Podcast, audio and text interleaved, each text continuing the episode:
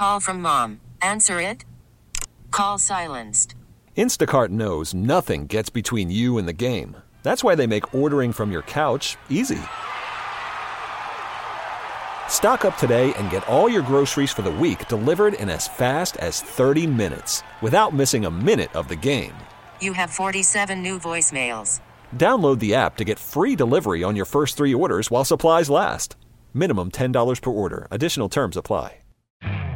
You could spend the weekend doing the same old whatever, or you could conquer the weekend in the all-new Hyundai Santa Fe. Visit HyundaiUSA.com for more details. Hyundai, there's joy in every journey. We'll talk a little bit about the NBA with my next guest from the Action Network. Matt Moore, good enough to hop aboard with me here on CBS Sports Radio. Matt, Jody Mac here. How are you tonight? I'm doing well, man. How are you? Good. Uh, have you ever frequented the Magic City Gentlemen's Club in Atlanta? No, I haven't had the pleasure of going there. I have heard a lot about it through the years. It's well known to be a popular spot.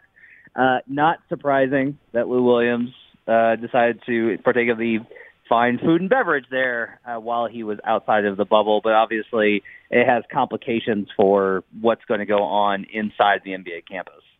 And while I don't doubt they have fine food and beverages in the uh, Magic Club, um, it's just such a. He, he, didn't really go there. That's just you funning and people on uh, social media funning, right? He didn't attempt to use that as an explanation. That he was just grabbing a bite when he went into this gentleman's club, did he?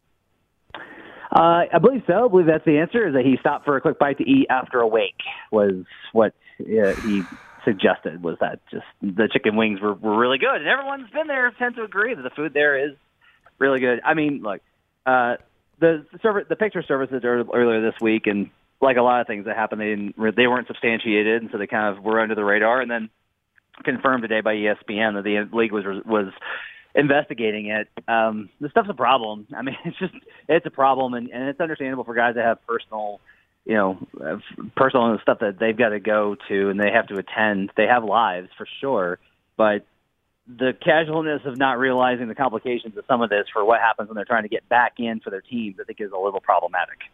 Understood. And as as I said to a, a caller earlier, he eh, when I brought it up, he said, "Come on, Jody, nobody cares." I said, "I'll give you one group who cares." That's every other NBA player who's living life in the bubble, who aren't getting excused absences to be able to go home. And I don't doubt that he went to the funeral or the wake or whatever it was for uh, this person in his life.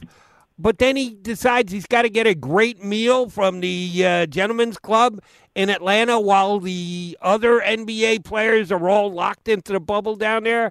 Uh, you think Lou Will's going to take a hard time when he gets back inside the bubble in good graces and out of quarantine?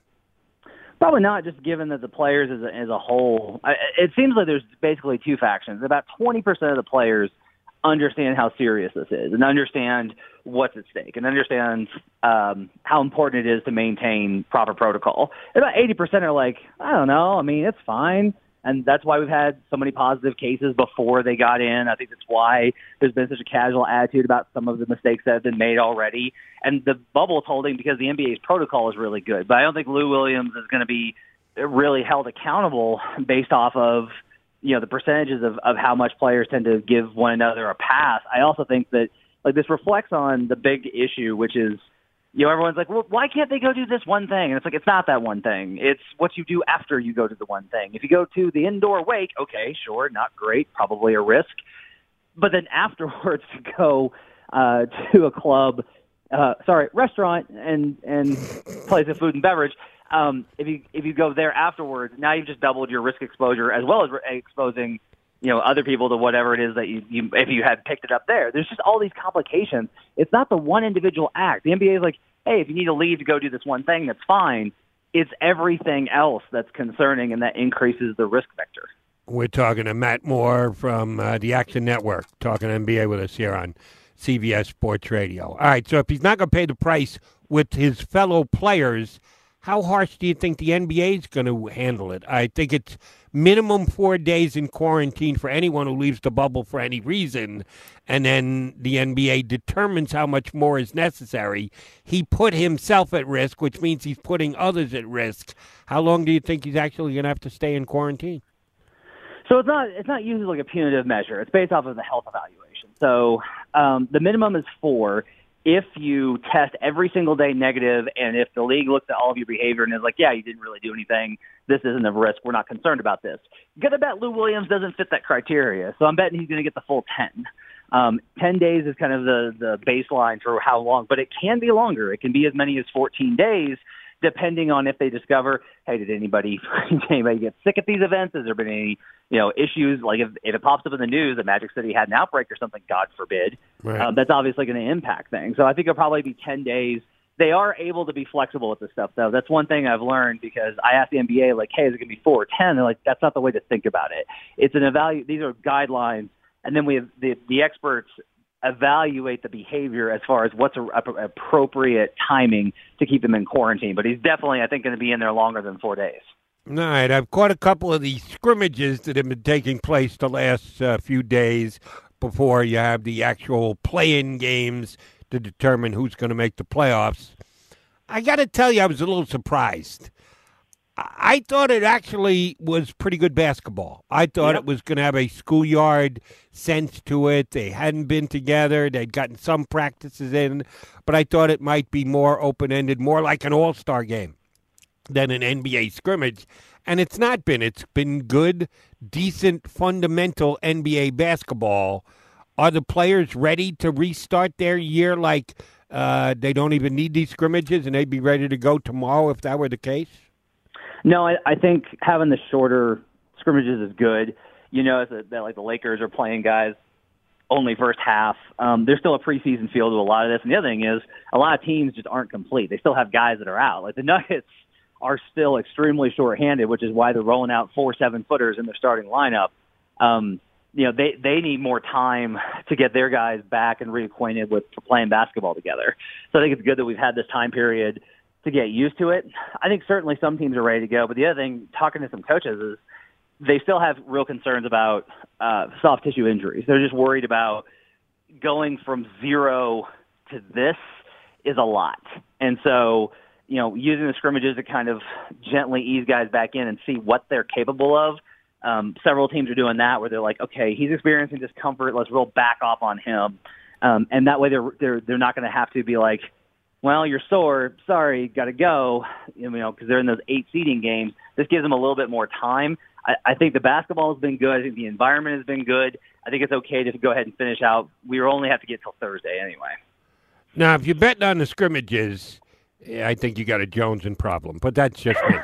Uh, but the games that are going to be played, the eight games prior to the playoffs actually kicking in, everyone can find out who's on the roster. There are a whole bunch of teams that don't have their guys there and aren't getting their guys there that they've opted out or they're injured or they've decided not to play. Uh, and you're certainly going to put that into your handicapping when you're trying to pick winners. How do you handicap what the motivation is for the team? Because some teams already know they're in the playoffs. Some teams are pretty locked into the seeding. They're going to get seeding isn't as important as it usually is because there's no real home court advantage. How do you look at these eight game return games from a wagering standpoint?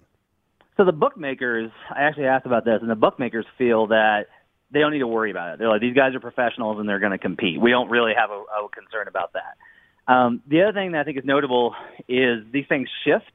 So there was a thought around the league that Portland might be a team that just might be like, you know what, it just isn't our year. Everything's been rough. This has been bad. Damon said he didn't want to go down there if they didn't really have a chance to compete it seemed like the the Blazers' whole mojo was going to be a little bit questionable. But it turns out like all the word is that they're they're really loving playing together and they feel really re-energized by having Nurkic and Zach Collins back and feel like they can make a run. I think conversely, you know, I think some teams were like, hey, maybe we can really make some noise, and then too many guys are missing, and now it's just like, what are we doing here? Like, I mean, there's just really no reason for the Wizards and honestly the Nets for them to be there. But that changes and flexes, and a lot of this is, you know, everyone can be down or up But depending on what happens in the first two games, that may radically change. I think that's part of the thing is if you're in a losing environment inside the bubble, it's going to really grate on you. Versus if you're in a winning environment, not only is that always a good situation, but you might be able to be like, hey, we can really get something done here. Like it's a weird circumstance. We're all together. The chemistry's good. I think the the highs and lows will be very extreme during this whole thing. Now, correct me if I'm wrong. The Nets are locked into the playoffs as is. They they're Yeah. not going to do anything when they get there, but the only team that can catch them is Washington, and they're as bad off as the Nets. Nets are going to make the playoffs, even though they got a chance to go 0 and 8 in the games that they're playing. Right? Well, uh, I mean, the Wizards only got to get within four games, and that's definitely possible, especially considering the Nets play the Wizards twice. So if magically the Nets, the Wizards are able to figure out, you know, an NBA rotation at some point, um, they could definitely, I think, take two. And it's very possible the Nets do have a really awful run. And if that happens, I think it's at least at uh, in the air. I think the big thing here is just those teams, the two teams are so bad that it's entirely possible that either one of them could make it. Certainly, the Wizards face a tougher challenge in terms of trying to get enough wins just to get into the play-in. But I'm not willing to take it off the table because Brooklyn's roster is that rough anyway. That's true. They're both pretty rough. Matt Moore uh, from the Action Network talking NBA with us here on CBS Sports Radio.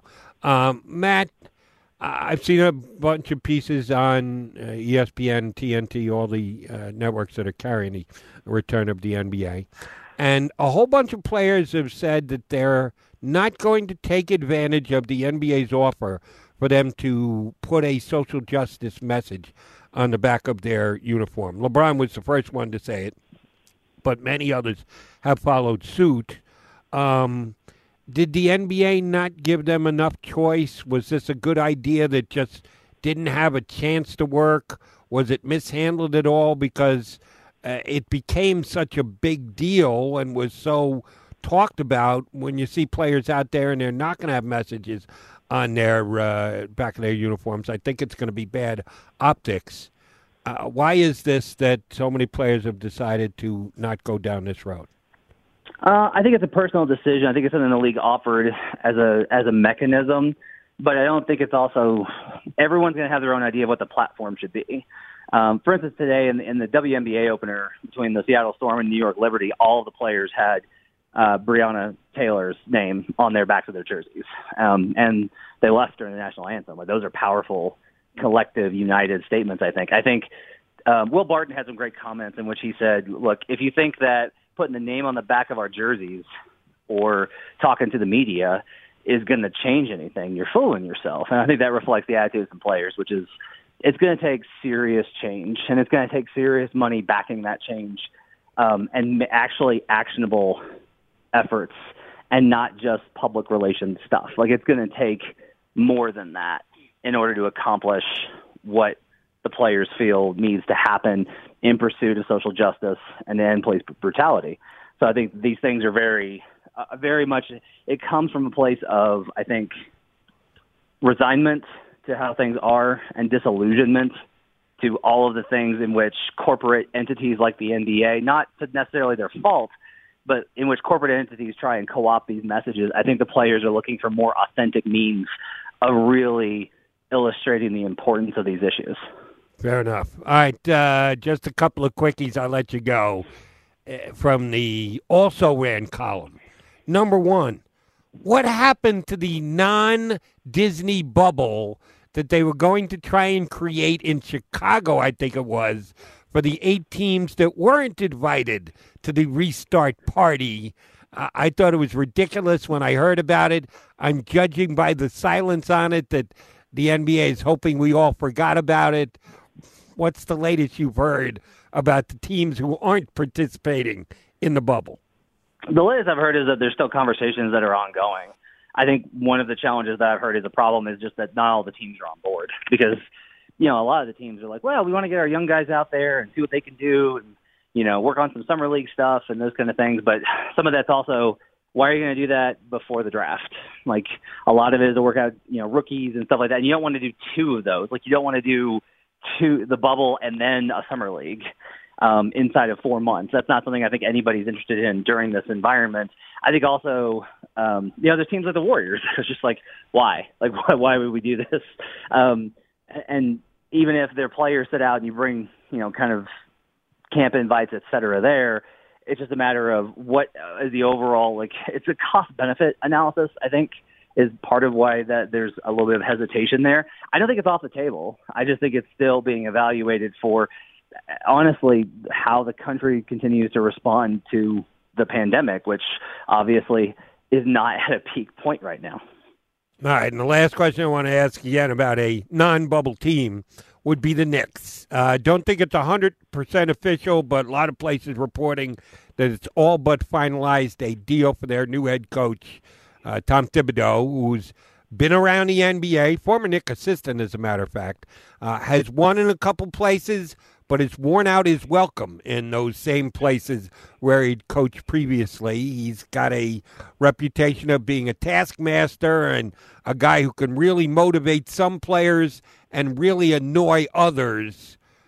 Is Thibs Axe going to work in Madison Square Garden? I think to a certain degree. I think the the big problem with Thibs is honestly that Thibs is it's a short-term solution. It he establishes a sense of, of professionalism.